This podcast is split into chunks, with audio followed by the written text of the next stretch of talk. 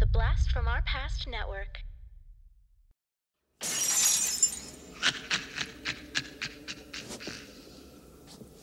Looks like I just bought seven years bad luck. Speaking of bad luck, it's time for another nasty little terror tale from my Crowley collection. And this one's got a message too. It's a story about greed, death, and a girl who learned that beauty is only sin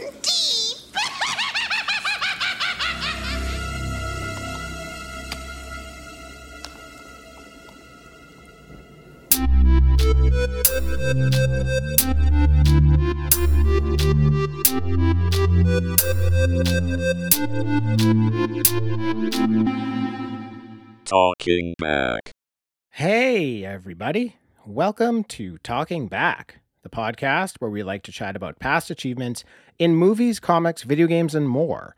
I'm your host, Tim. This week, we're going to be sliding into October with some spooky content. We're going to be covering the comic book Tales from the Crypt, spooky issue number 21, 22, and 23. Dean, scale 1 to 10. How terrified are you right now? Tim, I have never seen such horror and such terror on a comic book page before. I am at a 10. I've never been more scared in my life than right now. This, Never this very moment. life. For what we are doing all month. I don't think I'm actually going to make it through the month. You know, when people No. just like flat out die, they have heart attacks from fear. Right. Pretty sure that's going to Yeah. happen to me this month. What about Spoilers, it happens in this comic. what about you? Yeah, it does. Yeah, hey, hey, listeners, Uh, thanks for joining. Uh, little uh, little heads up. You know, we did this last year. We're gonna do it again. We're gonna drop scary, terrifying, and murderous content for all of October. yeah, bone chilling. Uh, because you know what? We kind of love Halloween. And I think a lot of um, other people do as well. So that's what we're doing. Buckle in. If you are a scaredy cat, you might want to just sit this month out. And that's fine. You're, we won't judge you. It's all good. Okay? Yeah, it's going to be some very um, uh, mature content, very scary content. Blood will be shed, tears will fall, Yes. heads will roll off of bodies, Heads will roll. foot, Heads will footprints. roll off of bodies. footprints will be found and you and you Oh, don't and know where be they too came from. big. They'll be too big or too small, Tim. Oh, yes. Yes, Dean, indeed. Yeah. Oh man, I'm I'm so looking forward to it. It's going to be so much fun. And I think Yeah. this is an excellent way to kick things off. Uh, yeah, this is great, Tim. I just I need to make one correction. It is uh, we are doing issues 20, 21, and 22. What did I say? 21, 22, and 23, which is terrifying that you did that. Oh my goodness. that is scary. You were trying to throw us right off. No, I wasn't. That's just that's how scared I am. I don't even know what we're doing this week. You're so scared of 20, you wanted to not even talk about it. You were hoping I wouldn't notice. That's right. I was hoping we were just going to do 21 to 23 and just skip right over 20 because it is a chilling, chilling comic book. It's Thank you for correcting me, though. I was looking right at the numbers and said them wrong. That's okay. It's not the first time I've screwed up on this podcast. I'm the I'm the numbers guy. yeah. Thank you for thank you for that correction. So, I kind of like had no idea about these comics, th- these Tales from the Crypt comics. What about you? Um, I knew that they existed, um, and I knew what they were. I had never read them before, um, but I knew it was going to be something that was kind of up my alley because uh, when I was a kid, I really loved TV shows that gave you like really tiny stories that were spooky or creepy or whatever it was, and you'd watch a like 20 minute show and it would have four or five stories in it. And that was like one of my favorite things to watch around October or whenever. So I knew that I would be like really down with this comic, but I never actually got into it and read any of it.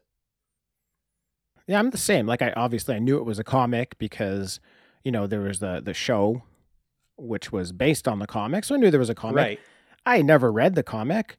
I was a little bit surprised to start reading the comic and to find out that each issue is um, a combination of four short stories, which you just mentioned. And um, I never really watched the Tales from the Crypt television show.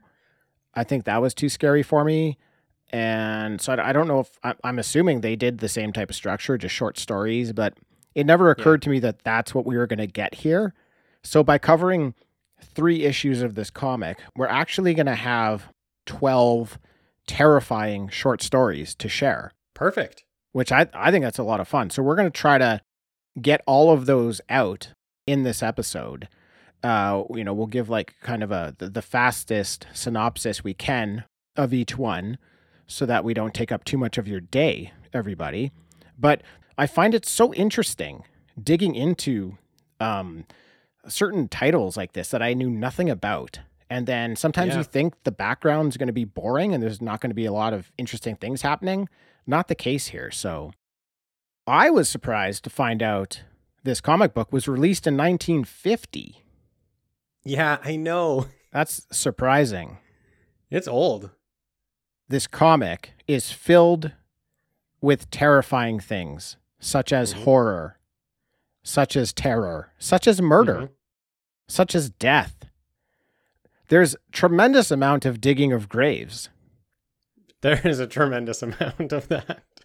There's all sorts of lust. There's deceit. Yeah. There's yeah. chaos. Do you have any uh, adjectives?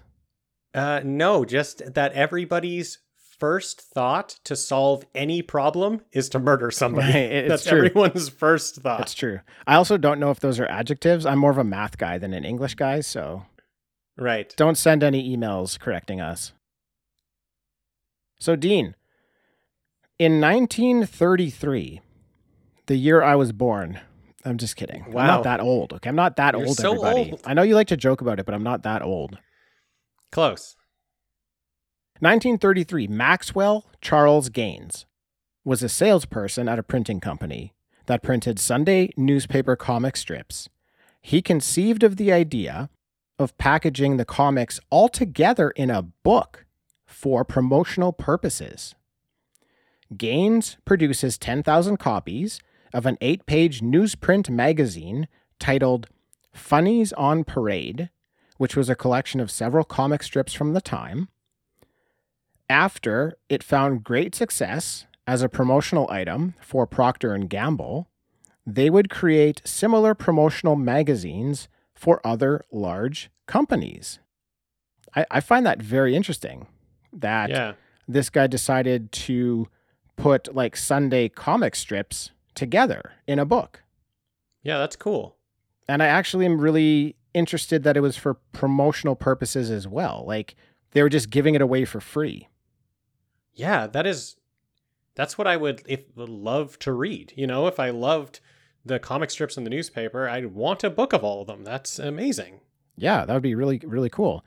Now, one year later in 1934, Gaines would publish Famous Funnies, which ran for 218 issues and is considered the first true North American comic book.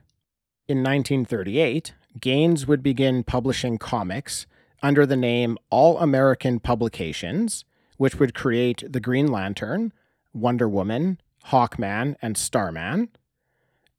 In 1944, Gaines would be bought out by a company called National Periodical Publications, which would later become known as DC Comics. Oh, cool. Now, Maxwell Gaines, he would use the proceeds from that buyout to create his own company called Educational Comics, better known as EC Comics, which is the publisher of Tales from the Crypt.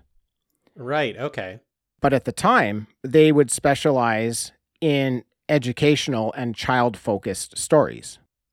After Maxwell Gaines passes away in 1947, his son William takes over the company and begins to create more mature stories in genres like horror, war, fantasy, and sci fi. And EC Comics' greatest success would actually be Mad Magazine. But another one of their brands that would prove to stand the test of time is Tales from the Crypt. Cool. So William's just like, fuck this kid stuff. Yeah, William was like, enough of this child noise. Let's have some fun. Dad's Enough gone. this, Yeah. Let's turn this into a rock and roll company. Exactly. Exactly. now, Tales from the Crypt started out as International Comics, which ran for five issues, then became International Crime Patrol for one issue, then became Crime Patrol, which ran for 10 issues, then became The Crypt of Terror, which ran for three issues. Then at issue 20, it finally became Tales from the Crypt, which would run from issue 20 to 47. So while we are doing issues 20, 21, and 22, those are technically the first three issues of Tales from the Crypt. wow, that is uh, confusing. It is very confusing. That- I didn't know that these were the first ones, but that's pretty cool. These are the first three because I wanted to do the first, the first Yeah. comic. I wanted to do the first one, and I had to figure out what that was, and that's how I came across all that information. Awesome. Now, the comic would be re released several times through the years. It would be turned into a popular TV show running for seven seasons. A couple of movies, Demon Knight and Bordello of Blood, would be made. And in 2002, a film titled Ritual is released and considered to be an unofficial third entry into that series. Never even heard of that one. The comic itself, Dean, would be raised from the dead in 2007, with new issues being created by the Papercutz Publishing House. Very scary. That's a great publishing house if you're making horror paper cuts to call yourself paper cuts. Yeah, it's cuts with a Z Great. as well. Oh, great. No one wants paper cuts. you know, they like to have fun. so good. We want you to bleed on our comics. Oh, spooky. Yeah. Now, Dean, I would like to talk a little bit about one of my least favorite things the comic book regulatory associations. Oh, They're always out trying to ruin everybody's fun.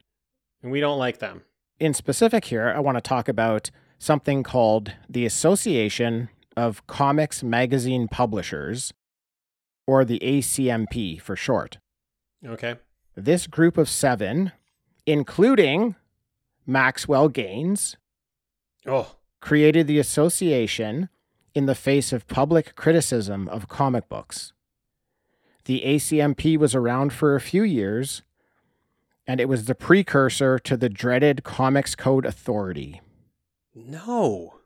that decided to take all of the fun out of comics. Now, at the time, the law in the United States, which was a ruling from the United States Supreme Court in the 1800s, actually, was that they outlawed publications with, quote, pictures and stories of deeds of bloodshed, lust, or crime. Cool. there's a lot of that in here. You were for sure not allowed to have that content published. Okay. what the ACMP was actually trying to do was they were trying to self-regulate the industry to actually avoid the interference from an from an official regulatory body. So they're trying to say like if we kind of make up some softer rules, maybe they won't come down so hard on us and make us cut everything out.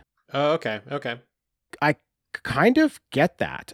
And I actually Yeah. I appreciate what they were trying to do, but I feel like unfortunately what it was was the equivalent of reading from the Necronomicon and unleashing this horrible terror into the world. Exactly. Just the idea of regulating comics. Exactly. Your your heart was in the right place. You found a book in the basement. You just wanted to read it, but uh, all hell was unleashed on you because of it. The worst kind of hell. The worst kind. Yeah. The hell you can't even imagine. The loss No. of fun in comic books. The the loss of fun. The Comics Code of America, the worst hell. Those bastards. They, I, I wish the Comics Code got murdered in one of these books. So this um, ACMP, uh, their code was not a success at all. Most people ignored it, as you can imagine. You know, if Yeah. this group just says, "Hey, everybody, let's start doing this," and you're like, "Well, that's not fun, so we're not going to do it." We're gonna go with fun. We're gonna publish fun. Yeah, we're going to publish fun, but you know, as mentioned, what that did was it actually opened the door for others to follow. So, Ma- this is this is very funny and kind of ironic, but Maxwell Gaines, he basically helps invent comic books. He makes comics for children and helps start the ACMP. His son William takes over after Maxwell dies. William moves away from children's stories into horror and terror.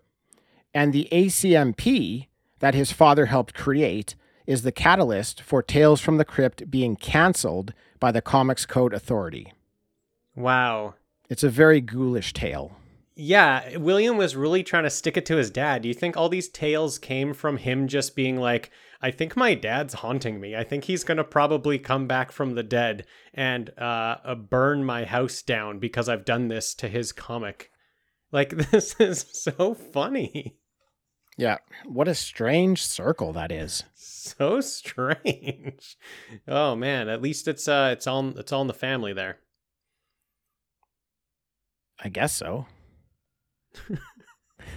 what does that matter? It's just a weird loop. It's just a weird family loop. Yeah, There's some issues. There's some issues there. I thought it was all very interesting. I, ju- I just found all that stuff so fascinating. Like, just Yeah. that there's a, a really neat history behind all this. Yeah, but I'd like to know Max Max and Will's relationship, how that was. It was not good. From what I read, Yeah, seems like it. Max was like uh, an abusive father. uh, okay, yeah, because it just really seems like he's trying to stick it to stick it to his dad. Yeah, and then from beyond the grave, Yeah, Max returns and shuts Exactly. down Tales from the Crypt. It's it's Yes. chilling. It's it's chilling. I'm, I'm li- listeners. I'm sorry. I'm sorry you had to listen to all that. That's it's. I don't know if I can carry on. That's how chilling it is. Yeah, that actually, I don't know Tim, either. That story could have been one of these stories. Like You- it actually could kidding. have. That's exactly the type of stories we read here. This is very true. The- All these stories are going to sound very similar to that one, To that, that's so funny. except they have more murder in them. they have a lot more murder. Yeah, Yeah. Like in, it, William would have murdered Max in in one of these stories. Right, right. Max, um, he did die in an accident, a boating accident, though, which could have fit in this book. ah, It wasn't natural. Boating accident made it appear like an accident. Yeah, uh, boating murder, perhaps. A boating murder. Okay, so let's get to these stories. So we're going to start with issue 20, also known as issue 21 by me. No, just No, twenty. Tim. it's just 20. Just issue twenty. Yeah. Okay. It's called uh, as mentioned there's there's four parts. Each one of these Yeah. uh, issues has four parts. The first the first part of issue 20 is called The Thing from the Sea. Great title. A very great title. Now I just want to stop and say before we even get into it that I love in this issue in particular how they have narration at the top of each panel explaining a little bit about what's happening in the panel. This Yeah. really reminded me of old text based video games. It, it- the tone was very, very similar. So I'm just going to read you an excerpt of one of those narrations at the top of a panel. Cool. The steward sets your bags down in your stateroom, checks the porthole to see that it is securely bolted, and then edges towards the door. There's a look of fear on his face. So, f- for me, if this was a text based game, they would ask you what you want to do next, and then you'd try to type in the correct answer. And if you yeah. type in the wrong answer, nothing happens, and they, they just say no. That's what that he doesn't. The man stands there in fear or something. But if you can type the Right, the yeah. right answer, then you progress the game. Those were like the early computer video games before Yeah. computer video games had a lot of like cool graphics and stuff. That's what you played, and it was really interesting. And just the whole tone of this narration really reminded me of that. Yeah, totally. Especially because they're uh, a lot of the narration refers to you as the person it's happening to, Yes. which is uh, yeah, that that that gives it that feel for sure. Um, for me, it really uh, like I think I think cartoons that I watched as a kid that were um, this type of thing were definitely modeling themselves after Tales from the Crypt. So it definitely felt like that for me, where there's like a narrator narrating a story, a creepy story, always jumping in and just narrating what's happening, and then we watch a bit about what's happens, and then the narrator pump like comes back in again. So it just really felt like that. Yeah. And like same as the show, uh, th- these comics all start out with like the crypt keeper explaining that he's got some terrifying tales to tell you. Yeah. The one I watched, I think, was for kids. Like it wasn't Tales from the Crypt. It was called Freaky Stories, and it was two Oh, yeah. bugs Okay. that would introduce it. And every story would start, This is a true story. It happened to a friend of a friend of mine. nice. Very creepy. That's very scary.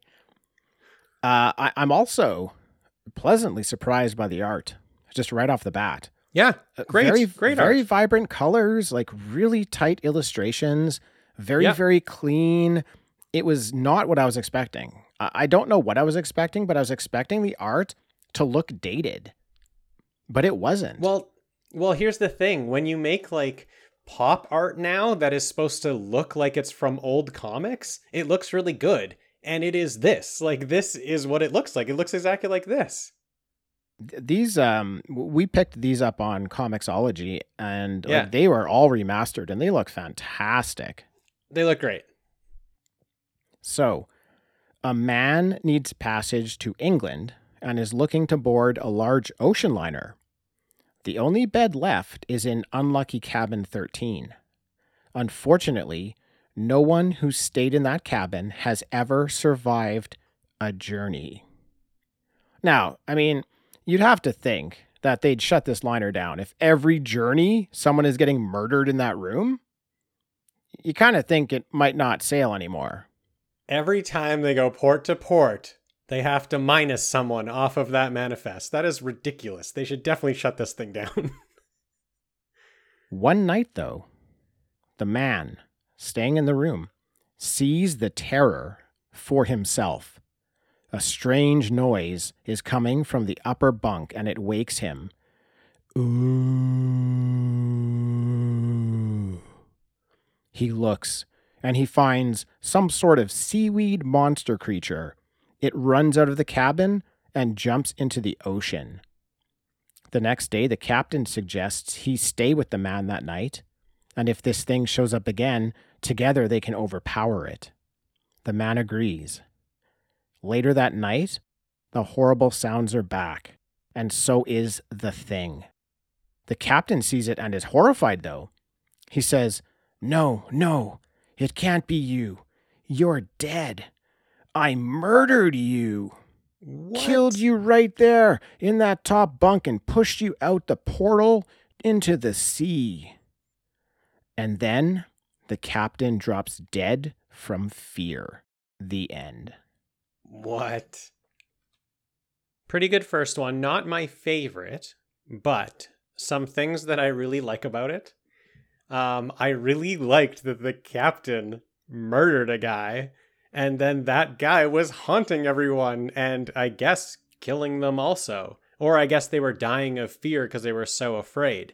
Um, I loved that idea, and that's going to be something that's going to carry on. I think with a lot of these um, tales is that I kind of get thrown at the end. It's a little bit of a twist that I wasn't quite expecting, and this is starts it off really good that the captain killed someone and that person's haunting everyone. Yeah, that was fun. That was fun. It was fun. I one. Was a I, I fun one. also liked when the bunk. I also liked when he had a bunkmate right at the beginning, and that bunkmate ran out screaming, and then uh, the guy heard that ooh sound, and he just thought it was his bunkmate. Yeah. So then the next day, when he realized his bunkmate never returned, that was real creepy because he heard that noise in the middle of the night. Yes. Let's move on to the next one Cool. titled Fatal Caper. It was sheer boredom that made Marilyn Ambers buy the dusty old book in the dusty old bookstore. A dusty old book of magic. She's told not to try any of the spells, but she does. She invites her friends to a graveyard and they add the special ingredients to a cauldron the hair of a baby mouse. The nail of a dog born dead, the wing of a baby bat, the tip of an ear, spit of the tongue, moss from a dead man's grave, and a pinch of mummy dust. Shazam!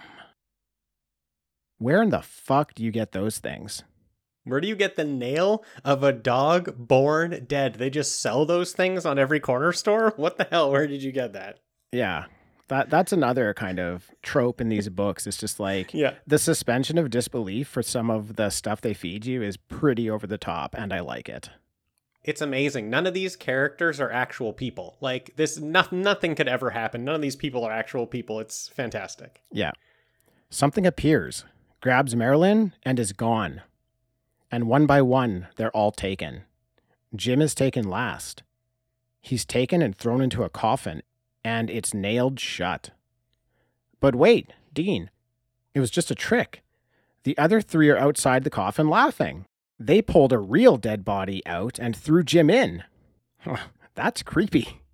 That is I'm really creeped out by creepy, man. It's time to let him out, though, but they don't have the right tools to get him out. Whoops. Probably should have thought about that. Locked him in there. Yeah, the tools are in the car. So they go to get the tools. In the meantime, the caretaker of the graveyard buries the coffin with Jim inside, and he buries it deep. When his friends find out what happened, they beg the caretaker to dig up Jim. He's still alive. The caretaker says he'll never dig up that body. It had leprosy, and anyone who touched it will also get it. The three friends look at their hands, and they too now have leprosy. The end. That's amazing. That's the type of creepy story I want to hear, Tim. I want to Yeah. hear about a group of friends who are trying to prank their friend. So all the horror was actually fake. But Yeah. then they all end up getting killed. They're going just like such elaborate measures. They pulled, uh, they dug up, uh, uh, they took a dead body. They didn't dig it up, but they took a dead body out of a coffin and put their friend in it. And then they're like, oh, no, I guess we can't get him out. And he gets carted off and buried. I was just laughing at this point in this. I was really, really enjoying this one. This one is, uh, it's pretty funny. I think the real villain here is the guy who sold that book. He's just like, here's, here's this book, and um, it is actually witchcraft. Don't do it though. Don't do it because it's actually witchcraft. He still sold them the book. They're obviously going to do it. I know it actually ended up being fake though. I'm gonna go. Yeah, I'm gonna go ahead and disagree with you. Yeah, and it actually ended up being fake. He's just selling the book, and he he warned them. If you're not gonna heed the warning of the wise bookshop owner, then that's your problem, right? I, I guess that's true. So if you just want to have the book in your home and be like, that's a real witch book that has actual Yes. spells in it. Don't read out of that. Okay. The book the book guy told me not to. I guess to. that's true. Respect the bookshop guy. That was the moral of this story. Yes, the villain is definitely the rich kids. We have to remember these are rich kids who are bored, so they decided Oh, to bury dude. their friend. The, the Tales from the Crypt hates rich kids. That they make that much apparent kids. throughout these stories. They hate rich kids and they hate love triangles. I- would like to say that I think it's hilarious the caretaker wouldn't dig up the body, even though Oh, yeah, they said sure. it's our friend Jim. He's alive. The Yeah. caretaker is so set in his ways. He's like, nope, that's No not way. that's not what I buried. I No, buried yeah. something far worse than a Jim.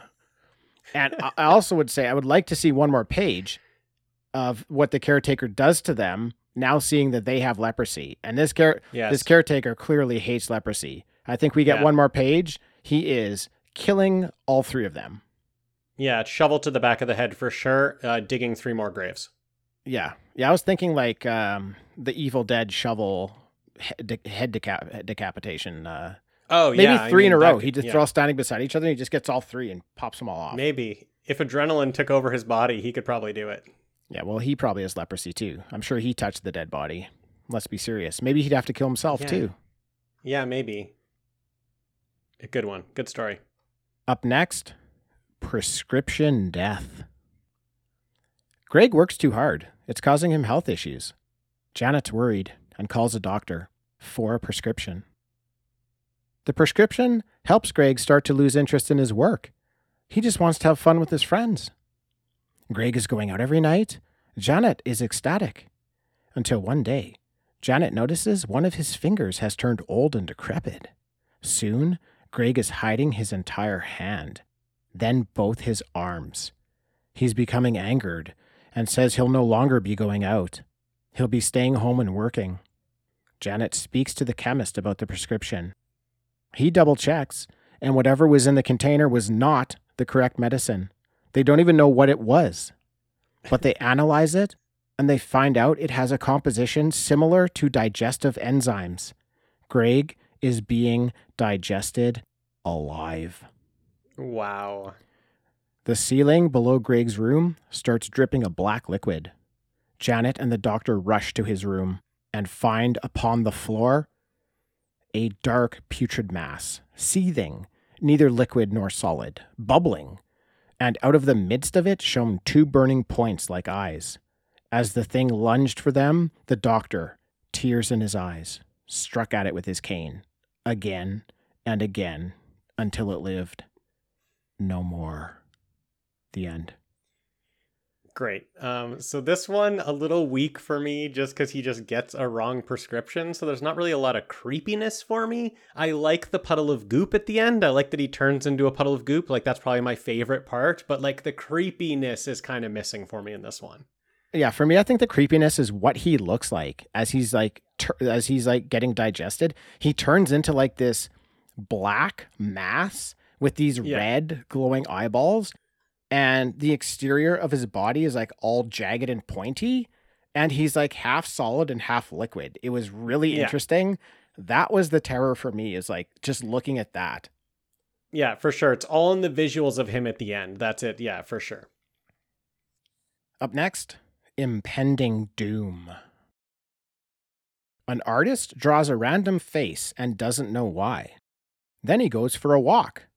He hears hammering, goes to find out what it is, and sees the man whose face he's just drawn.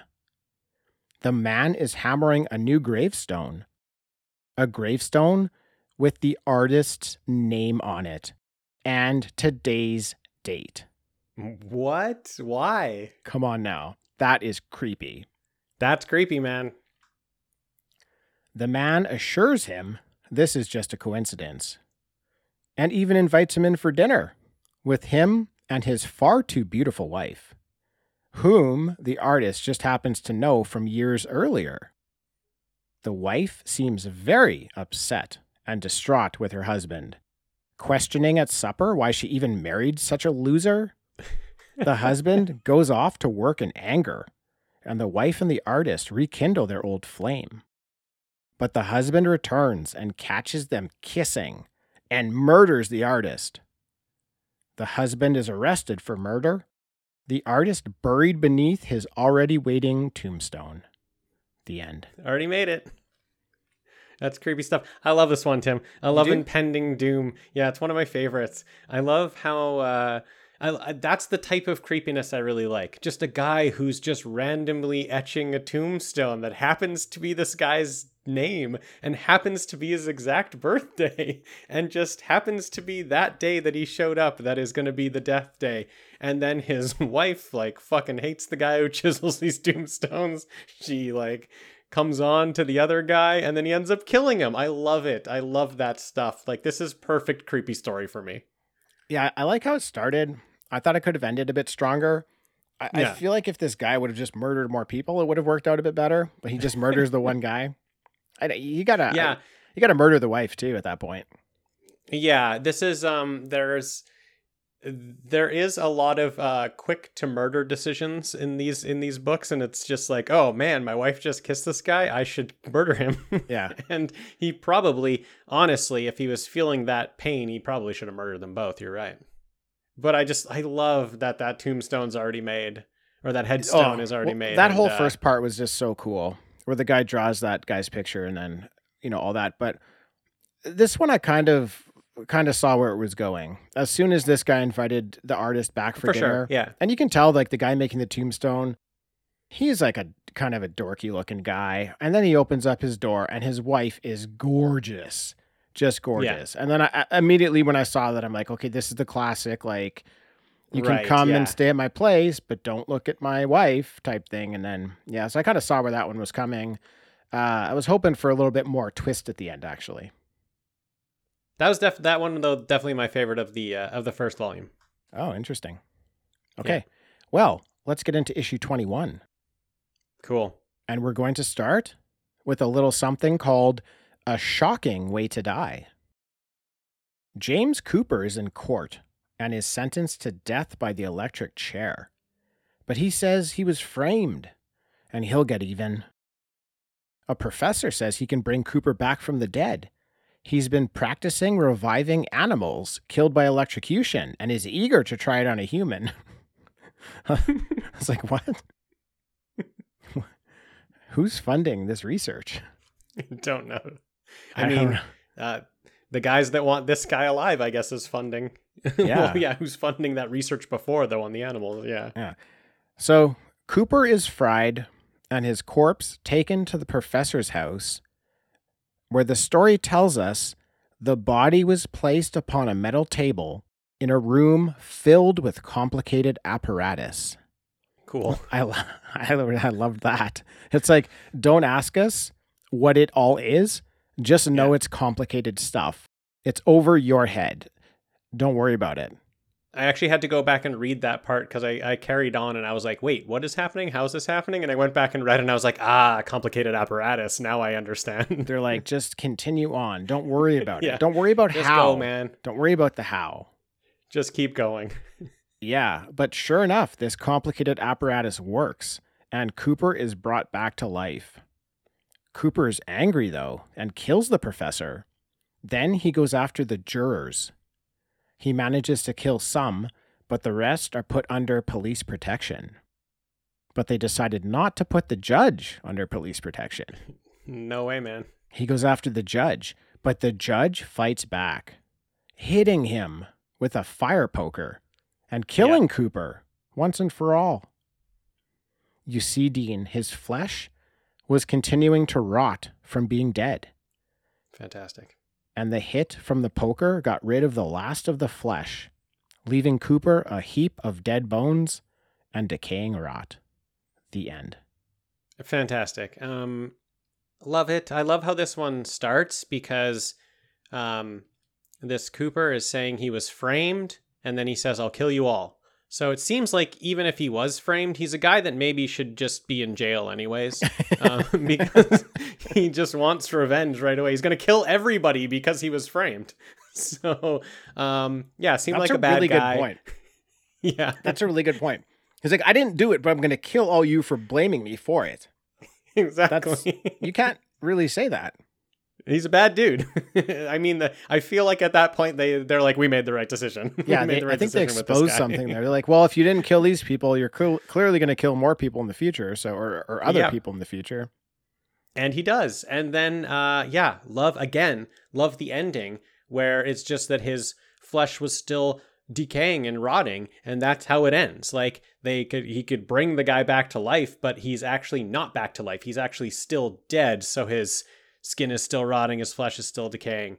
Um, so he just falls apart in the end. I love it. It's creepy. I thought that was all very smart. Like Very smart. While yeah. you have some of these wild ideas, sometimes they actually make it make a lot of sense. And Yeah. sometimes I found myself getting used to these stories where you're just like, oh, like that that's Yeah. a real stretch. But every once in a while they just throw one in that completely makes sense. And it, this was one of yeah. them. I thought it was really cool.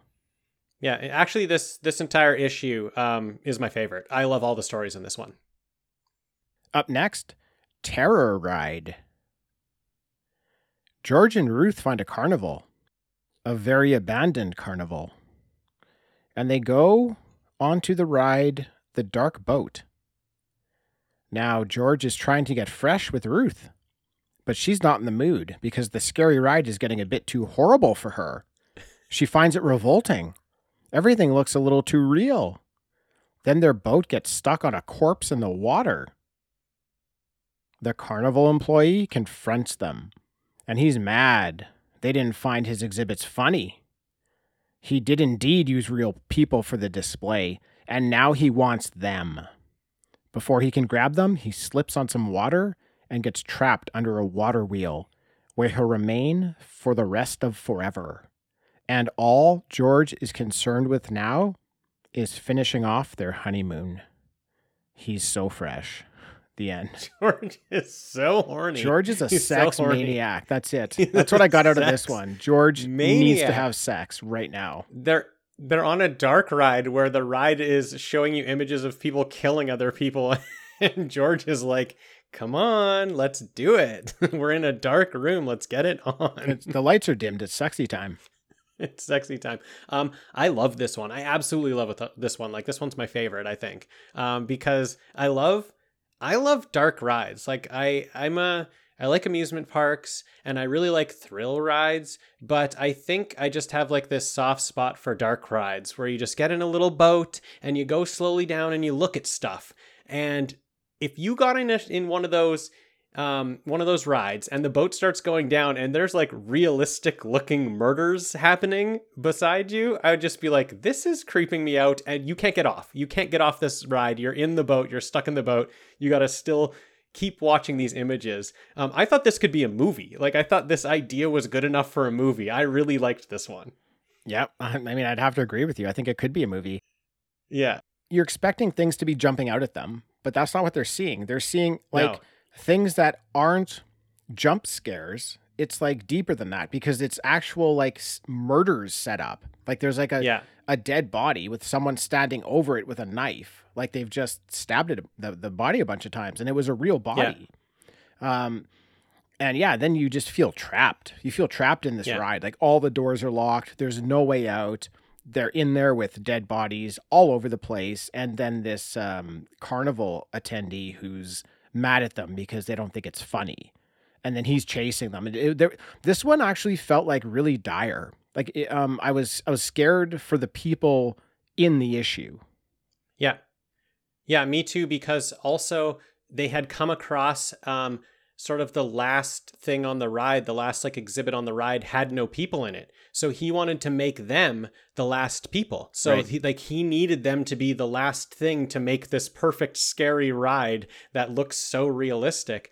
Um, so uh, yeah, I definitely felt for them. I was like, well, all these other people got caught and got killed and are now set up in this ride. So these people are goners. I thought they were actually going to get killed in this issue. I was actually very shocked they got away. I bet you this is a movie that exists. I would, I yeah, would uh, shout out to any of the listeners. If you know of a, an actual movie like this, I feel like I just heard something like this on a on a podcast I listened to as well. I feel like someone was mentioning a sto- like a story like this where some kids get locked in a carnival and then something that's it. goes Yeah, down. th- actually, that actually might be true. I haven't seen sort of any of like the carnival horror movies, but there's like a couple big ones. So that could be the closest I was thinking while I was reading it was House of Wax, where they're like making real people into the wax figures. Um, so that was yeah, that was the closest I could think of. Dean, I think you'd like it because you you called it out. You thought it would make a great movie, so you need to watch this movie. Yeah, I need to I need to get into carnival horror. I haven't really got into that at all. Nice. I don't know how much of of that there is, but hey, remember I when think we there's a couple classic movies. yeah Yeah. R- remember when we did Good Time? Like that wasn't a horror movie, but it does have Yeah, like a, a bit of time at, at like a carnival. That Yeah, was a lot of fun. That whole that whole scene was just a lot of It's fun. great. It's really great. Yeah. So yeah, I'd like to see more of that. Cool. Check out our Good Time episode, by the way. It was a good time. Our buddy Pat joined us for that. Yeah. Love Pat. Yeah, love Pat. Next up, House of Horror. Now that's a classic name. Could be anything. Who knows what's coming up next? Mm, what? No, you've got a house in horror. It could be Yeah, it's classic. yeah, but it's it's clearly in a house, and it's going to Well, be scary. Who knows what'll be? Okay, who knows? Guess what, be Dean? In the house. It's not going to be on an airplane. Okay, I guess not anything could be coming up next, but who knows what would be in the house? Oh, there you go. Okay, that works. A bit Sorry, better. yeah. Like could be ghosts, could be traps. Oh, could be, okay. I You gotcha. know, I gotcha. who knows? Yeah. Could be just Kevin McAllister. He's just got his Yeah. micro machines and his paint cans. Sorry if I gave you a hard time there. I just uh, I got to keep you in check. Tim, you were right. I was way out of line there. It's okay. I accept your apology. Thanks. Okay, this story is about a college hazing gone wrong. Oh my goodness. If I had a nickel for every hazing gone wrong, gone wrong story I've heard of. I mean, I feel like it's every single one. hey. Nice. Nice, Dean. Thanks. There's three freshmen. They're taken to an abandoned house and asked one by one to climb to the top and shine their light out of the attic window. One by one they go and shine their light on the first floor, then the second floor. But then they never make it to the attic. Wilton, the head hazer, thinks they're playing tricks on him, so he decides to go in after them. He smashes out the window on the first floor. He's angry. He smashes out the window on the second floor. He's very angry. He's flexing.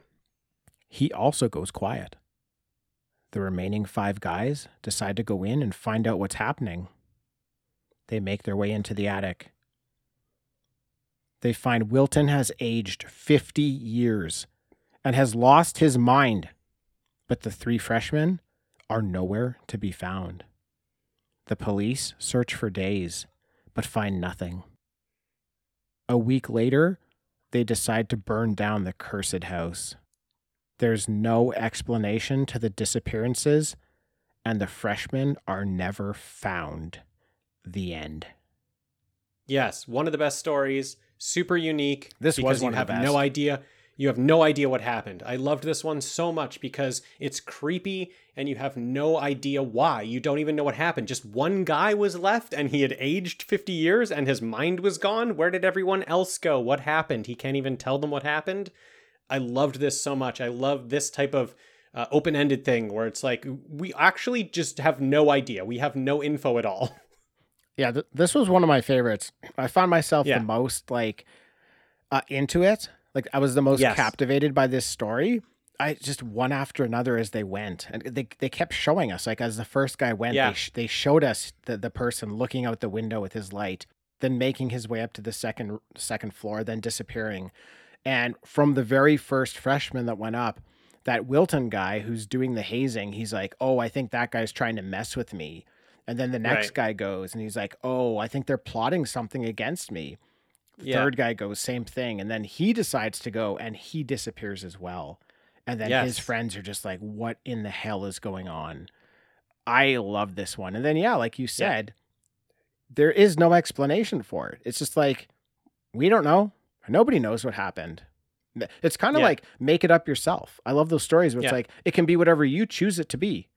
Unfortunately, it's so strange. I don't even know what I could come up with. I don't know what I can think of. Yeah, that's what I really liked it because I was trying to figure out in my head like what it could possibly be when they go in and when we find out what what could have happened to everyone. And then we get there and you can't even put anything together because one person is still there who has aged 50 years and the others are gone. Like it's not even like they're all in the same situation. They're in different situations.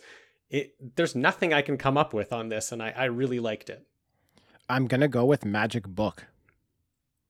Oh, it was definitely like you think That's they went into a magic book. No idea. Just ma- my Okay. answer is Magic Book. What- Magic book was involved for Yeah. sure. in whatever capacity. Magic Book Love it. So yeah, love this one. Back to back, great stories. for sure. This next one's called Death Suited Him. Great. Did it ever? We see someone digging a hole in the ground. He's digging up the grave of John Baxter. But why, Dean? Why would you dig up the grave of John Baxter? I don't know. Tell me, Tim. Well, I don't have to because the old witch tells us. Mm. The old witch pops up. She's a friend of the crypt keeper. yes, she is. He invited her to tell a terrifying story of her own. And she's got Very one nice for us. Extremely nice of him. It's Yeah. actually very nice that he's inviting his friends, you know, t- to help out. It, it it's very nice and He's it's, I, I appreciate it. He's Yeah, a, he's he's, a selfless. selfless crypt keeper. Yeah, he's, he is. He now he doesn't quite look like the crypt keeper of the show. We should say that. Pre- pretty close. Pretty. he's, cl- he's not, he's a couple couple weeks out. He's a couple weeks away. He's a couple. Maybe he's a couple weeks of decay out. Yeah. He's a couple weeks of decay away from that guy. now, uh, I really like this. Um, that the old witch is going to tell us the story of why he's digging while he digs to fill us in. Awesome. Turns out the digger, Lawrence Cabot, and the dead John Baxter were both into Nancy Anderson. Oh, here we go. Here we go. Love triangle. Another crime of passion.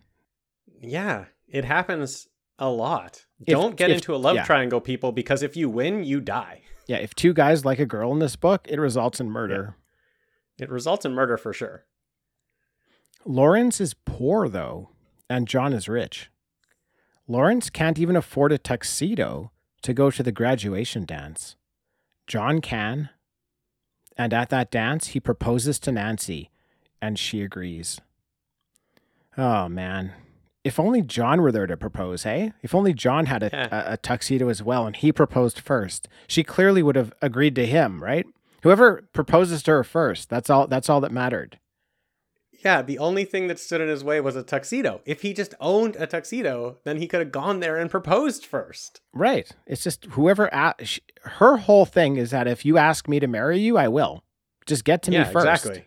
She just wants to marry. Yeah, she's like 17. She's so old. She's like I might never Yeah. marry if I don't choose someone at this graduation dance. Exactly. It's get the clock is ticking. It is ticking. Yeah. Real I hope everyone's picking up on our sarcasm. We I think they are, Dean. okay, good. Good.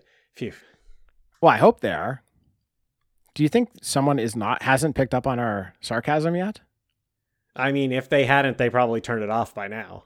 Yeah, I'd have to agree with that. Yeah. So I think we're in the clear. Yeah, if, if they didn't pick up on our sar- sarcasm, this is for surely a deleted episode by by now. Maybe we should preface some of our episodes with "We are sarcastic." Sarcasm ahead. Sarcasm warning. Yeah.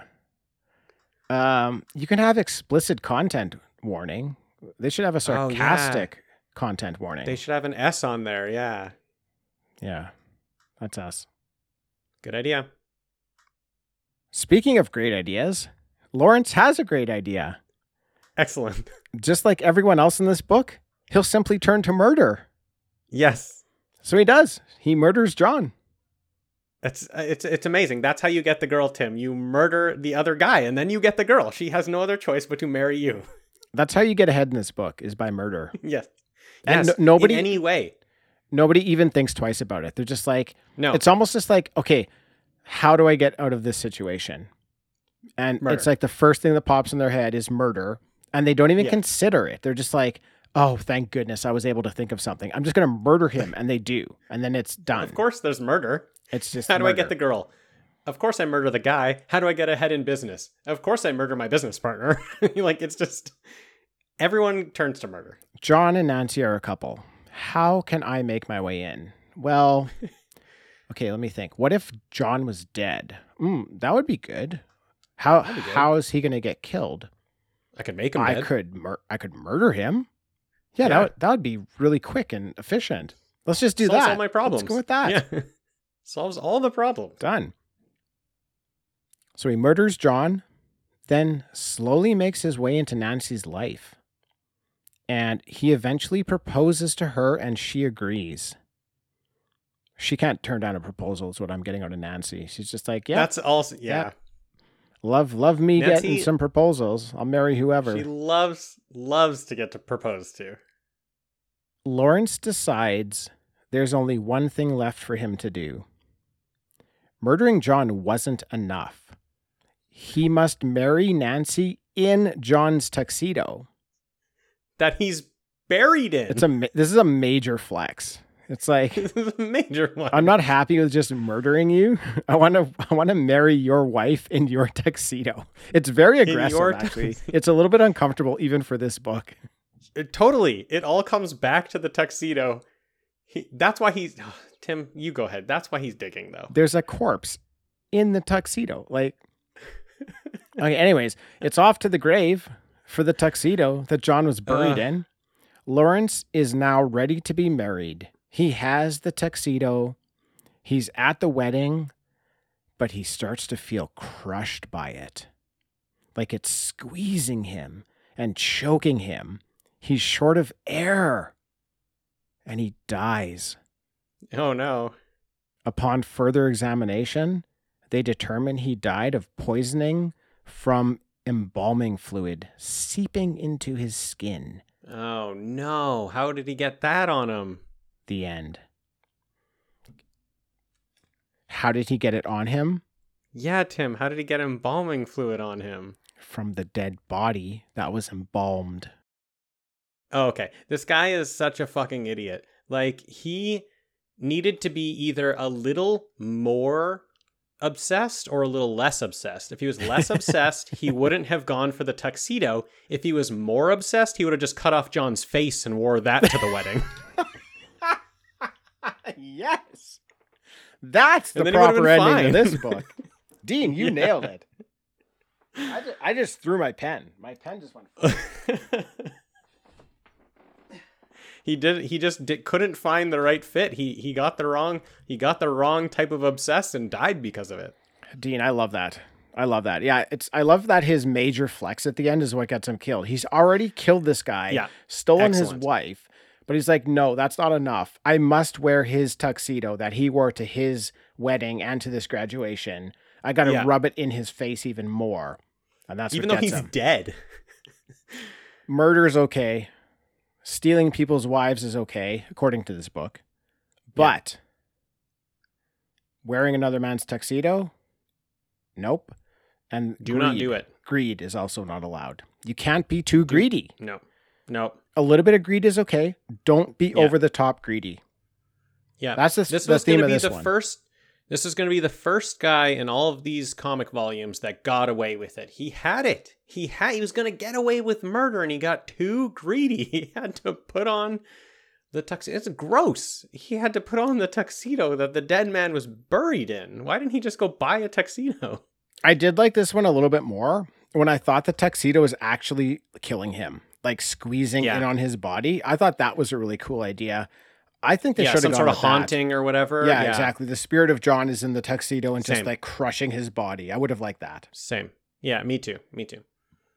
It was good though. Like It like I good. said, all four of these are really solid. I, I really like this volume. Or Yeah. I, keep calling it volume. I really like this issue. Yeah, it was a great issue. So on to issue number 22. Mm. And we have The Thing from the Grave. So Jim loves Laura. Laura loves Jim. But Bill also loves Laura. Uh oh. So guess what happens? Everybody, Murder. Bill kills Jim and buries him in a grave. Didn't see that coming. Didn't see that go. Love triangle. Did not see murder on the horizon. After a period of mourning, Bill moves in on Laura. But Laura vows never to love another man. So Bill decides to kill Laura too. yep. But her shrieks awaken the dead Jim, who comes Nice. to save Laura. The burnt Jim corpse grabs Bill and self buries them both together. The end. This is an excellent story. I gave it a real Yes. short synopsis, but that's kind of what happened. But this one is that visual at the end of um Jim's corpse grabbing Bill and just burying them together and Bill Yeah. can't escape his grasp. That was that was really like scary. It was really good. Yeah, this one absolutely rules. Bear like getting that having them buried together is kind of what puts it over the top. It's not just that like he came out of the grave, uh, you know, got the other guy, got Jim or whoever it was, and then buried him in that grave. No, he's he's doing it together. He's like, now you will live with me in this in this hole. That was so cool. That was so creepy. Um, this reminded me of uh, a something that happens in a lot of these books. A promise is very binding. If you make any sort of promise, even if it's supernatural, it happens. So this guy, what I can't remember what was it Jim who made the promise to Laura? Jim made a promise to Laura Jim got that killed he would Bill Okay, Bill so killed Jim Jim. Yeah, so Jim made a promise to Laura that he oh, would he'd protect always her protect her, right? No matter what, always. And because he made that promise, he was able to rise from the grave to protect her. It's like promises are very binding in this world.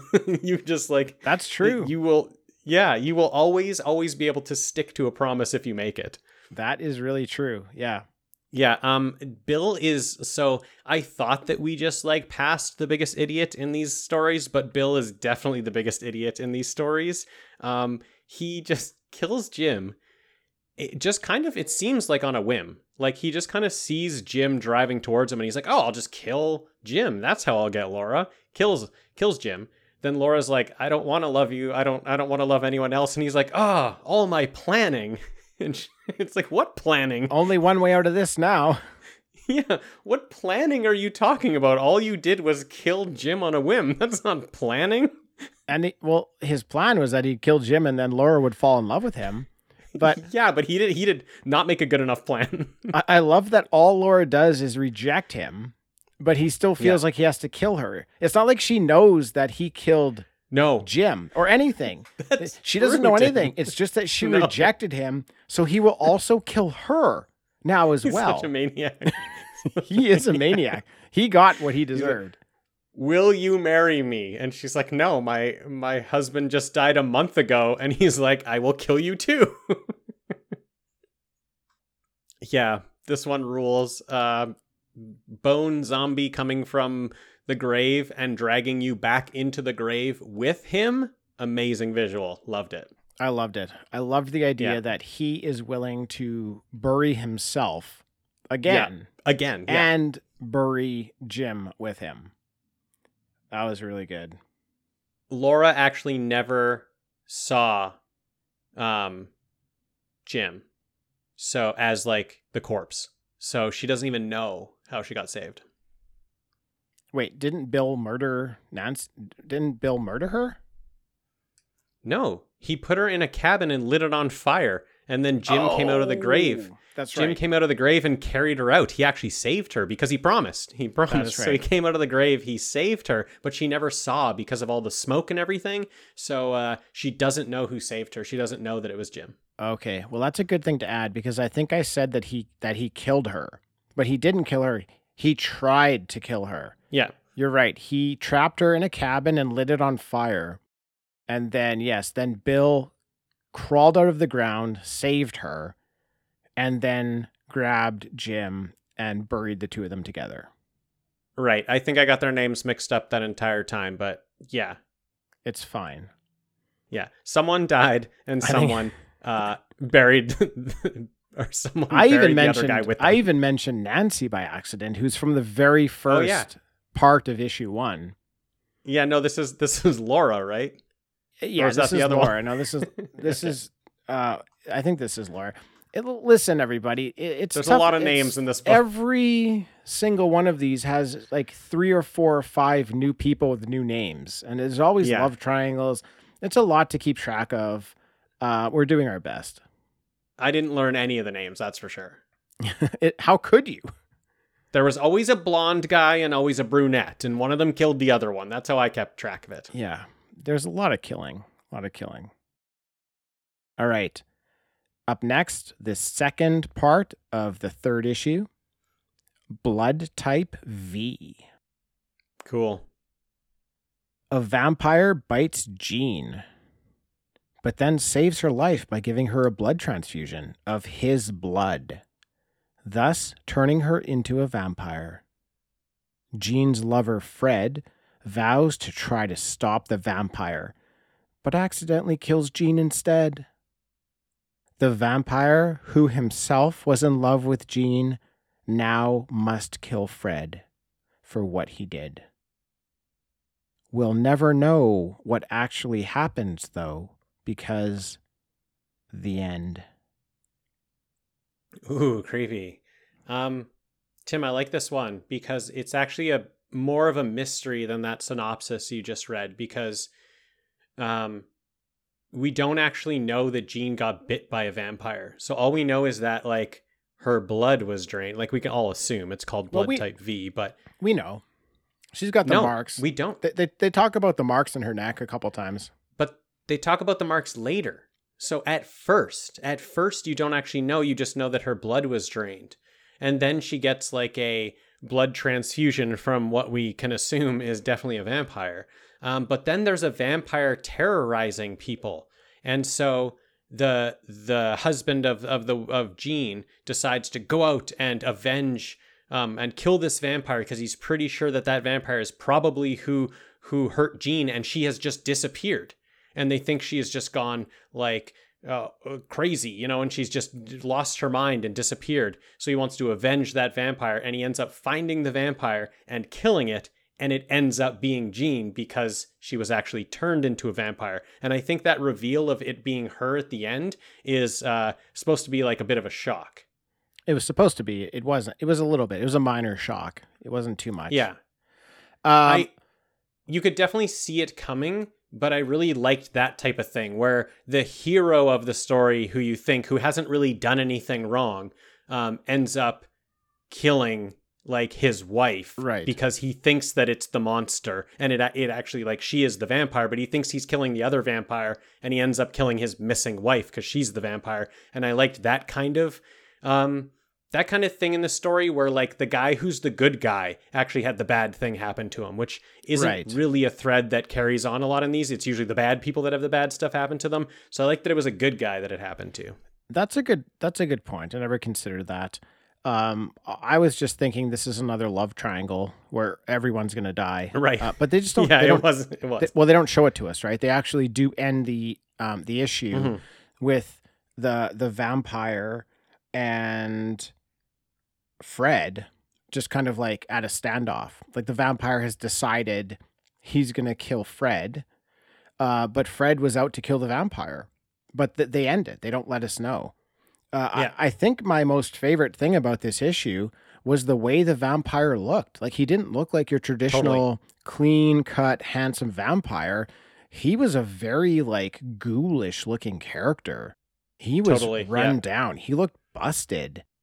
yeah And they they often used just complete black to make him look like a shadowy figure. Uh, for the mo- most of the time, he was like in the issue. He was just this black shadow. Um, was really neat. I really liked that part of it.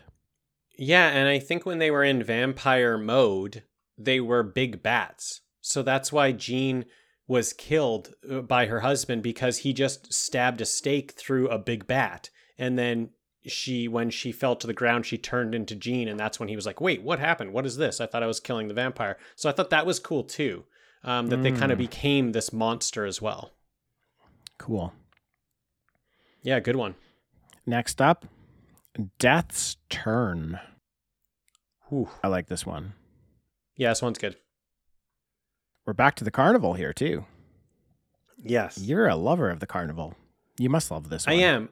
I am. I do. I like the Dark Ride one better, but I do like this one. Yeah, I think Dark Ride's better. This is a pretty tight, tight issue though. or- This is good. Yeah. Tight uh, part of an issue. Two Yeah. men are struggling to make ends meet with their amusement park when someone shows up offering to sell them the world's fastest roller coaster. Why, that would put them back in business, Dean. Yep. There's only one catch, though. The salesman wants a cut of their business. Ooh. Seems fair. Well, you know what it seems to me is greedy. And we know what this book does to greedy people. They die. They reluctantly agree. The roller coaster is built and it's finally ready to go. But the two men are greedy now. They want to kill the arrogant salesman. So they run the roller coaster and they push him in front of the car as it reaches 106 miles per hour. Rude. The salesman is immediately killed. It's now time for the grand opening, and the two men want to be the first to test the ride. So they do. they get in, they do the ride, and they return with their necks broken. In the end, Dean, the fastest roller coaster in the world, proved to be a little bit too fast. The end. Yeah, it snapped their necks. It was so fast it broke their necks. This one's great because there's three greedy people and they all get killed. And they all get killed, yeah. Um, I like uh I like as they're about to push the first greedy guy in front of uh, his roller coaster creation, he says, I just have one last test. and then they push him in front of the roller coaster and he dies. The last test was A human test. human trial, Someone- like someone to see if it. they would break a neck. Yeah. All they put in there, all they test. Okay, this actually is kind of a wild issue because They they, threw a made the roller coaster. There. And they're, yeah, they they made the roller coaster and they're like, all right, let's just open up. And the guy who made it's like, well, wait, we have to test it first. And they're like, what? Test? Why would we Yeah, why- test the why roller test it? It's ready. coaster? It's built. It's ready to go. You're just gonna open up a roller coaster without testing it. So their test is to put sandbags in the roller coaster One and run it one time. One sandbag. One time. One sandbag, that sandbag. probably weighs one eighth of a human being. Yes, 20 pounds. One sandbag and run it one time. And they're like, good, we're good to go. We're good to open the park. just fine. Yeah, no kidding. It snapped your neck. You never tested this thing at all. Yeah. Love it. And I also love how the last two greedy guys at the end, they were so happy when they were getting into the they just killed a man. Yes. They ju- they were they were getting into a cart, they were getting into like the roller coaster cart and they're like, "Oh man, uh w- wouldn't Jasper have loved to be here? Wouldn't he have loved to see the opening of his roller coaster?" It's like, "Yeah, he would have. You killed him. You pushed him in front of it." Well, I was gonna say, like, you know how you're reading you're reading a comic and sometimes you get really excited and your eyes kind of skip ahead some panels. Yes, That yes. happened to me and my eyes skipped ahead and I saw them after the ride had finished. And they looked Okay. so fucking happy. And I was like, oh, they loved this ride. I didn't Right. realize they were dead until I read the text.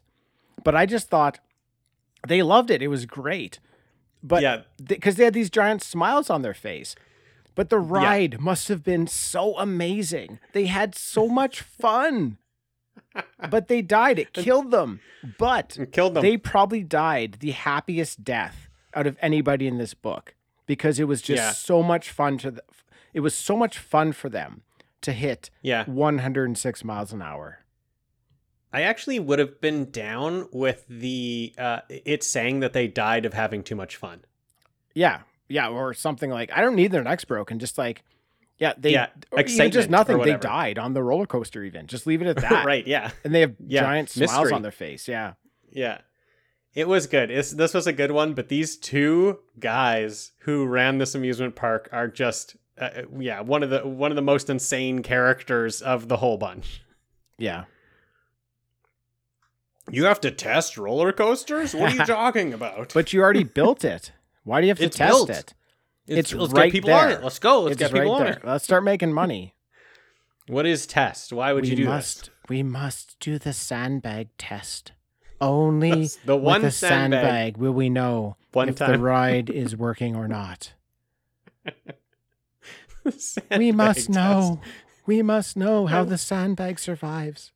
Oh, it Ugh. stayed in perfectly. I'd just like to test one more. Ah! I wonder what he was going to say. one. It's a good one. Yeah, it's fun. Oh, unfortunately, Dean, we're down to our last one. Uh, it's kind of. I, I feel like I'd These like to go really for fun. another 12. I'd just like to keep Uh, blasting definitely. these out. This is Yeah. great. This one is called The Curse of the Arnold Clan. Robert Arnold finds an old book in his attic that tells of his ancestors. 300 years earlier, Jeremiah Arnold laid on his deathbed. He passed on his fortune to his two sons. One of those sons was greedy and killed the other by burying him alive. But, Dean, before the brother dies, he curses the other.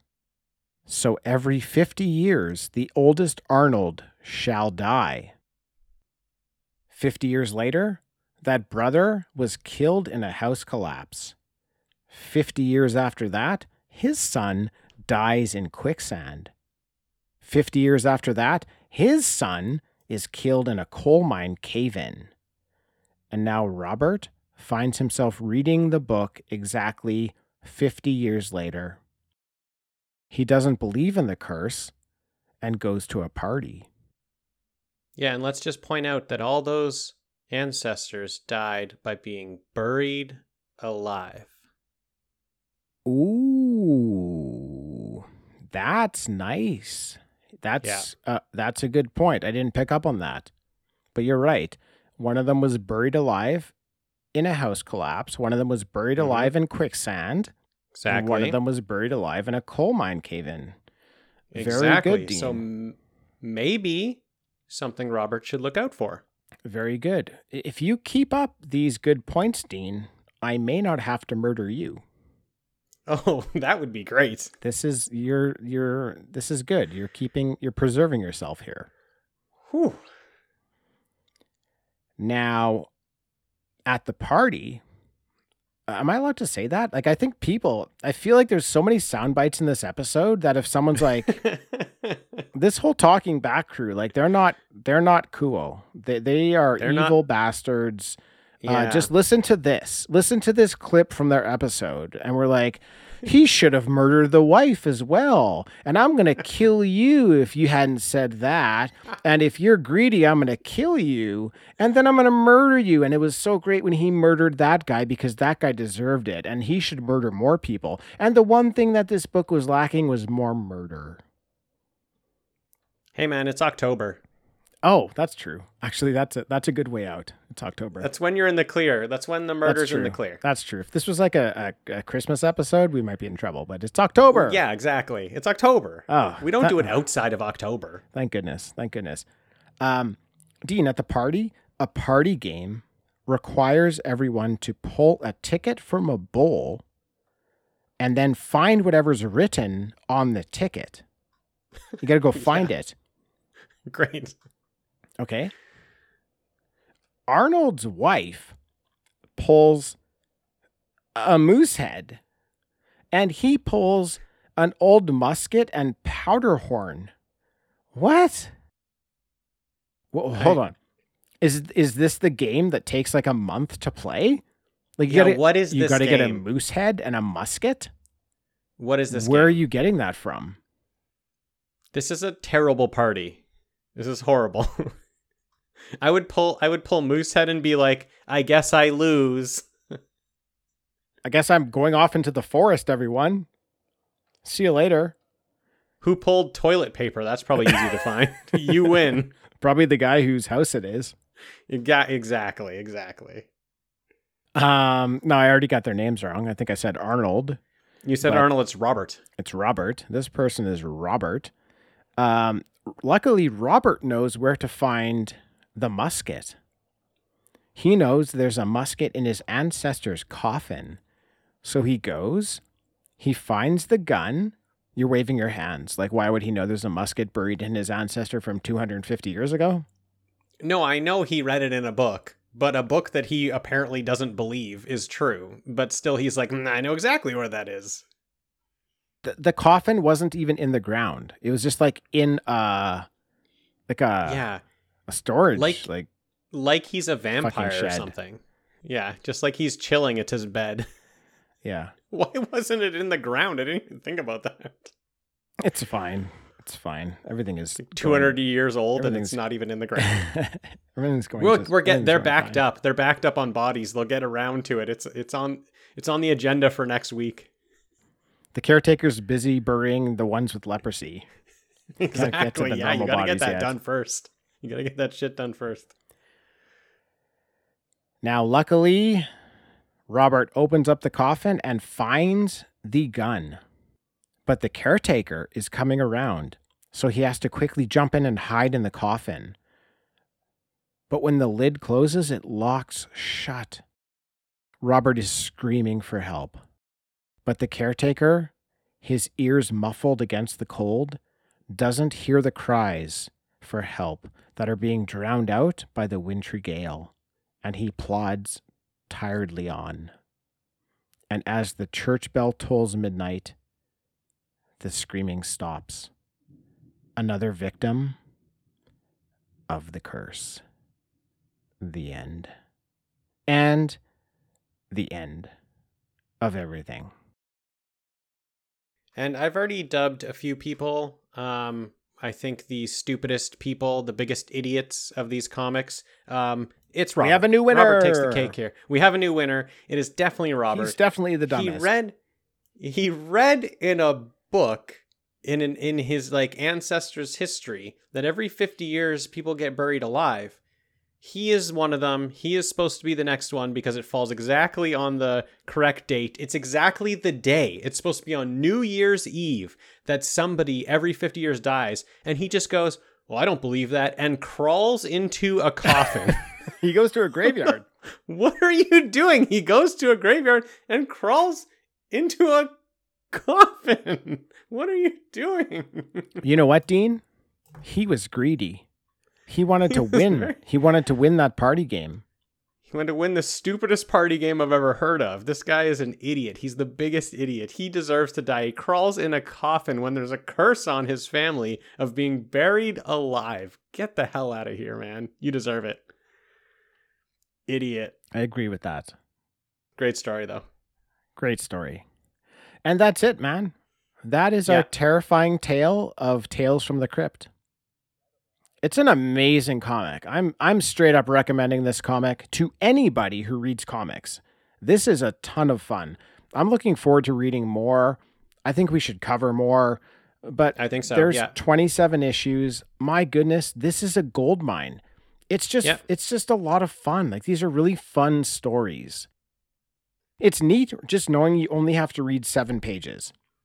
Yeah. And, and in that seven yep. pages, they're going to introduce characters, they're going to introduce a problem, and then they're going to solve it with murder.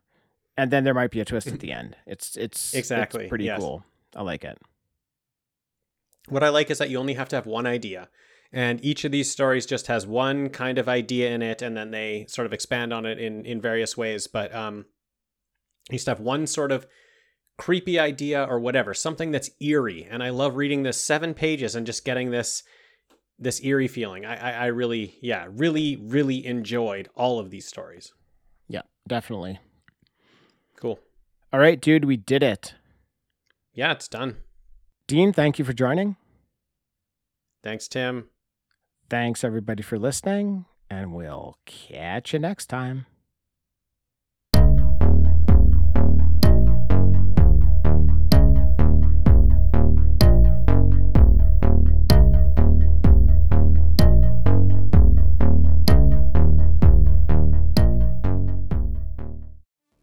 I'm John, and I'm the host of Action Action. Every week, I'm joined by James. Heyo. And Dustin. Hello. And each week, we review, debate, and rank a different action movie. We're creating the ultimate list of action movies. From awful to awesome. So if you want to hear three more white guys with beards talk about action movies and argue about where they belong on our list, and decide you hate us because we've made fun of your favorite movie. Join us every Tuesday, and you can find us on your favorite podcatcher and Steven Seagal is a joke.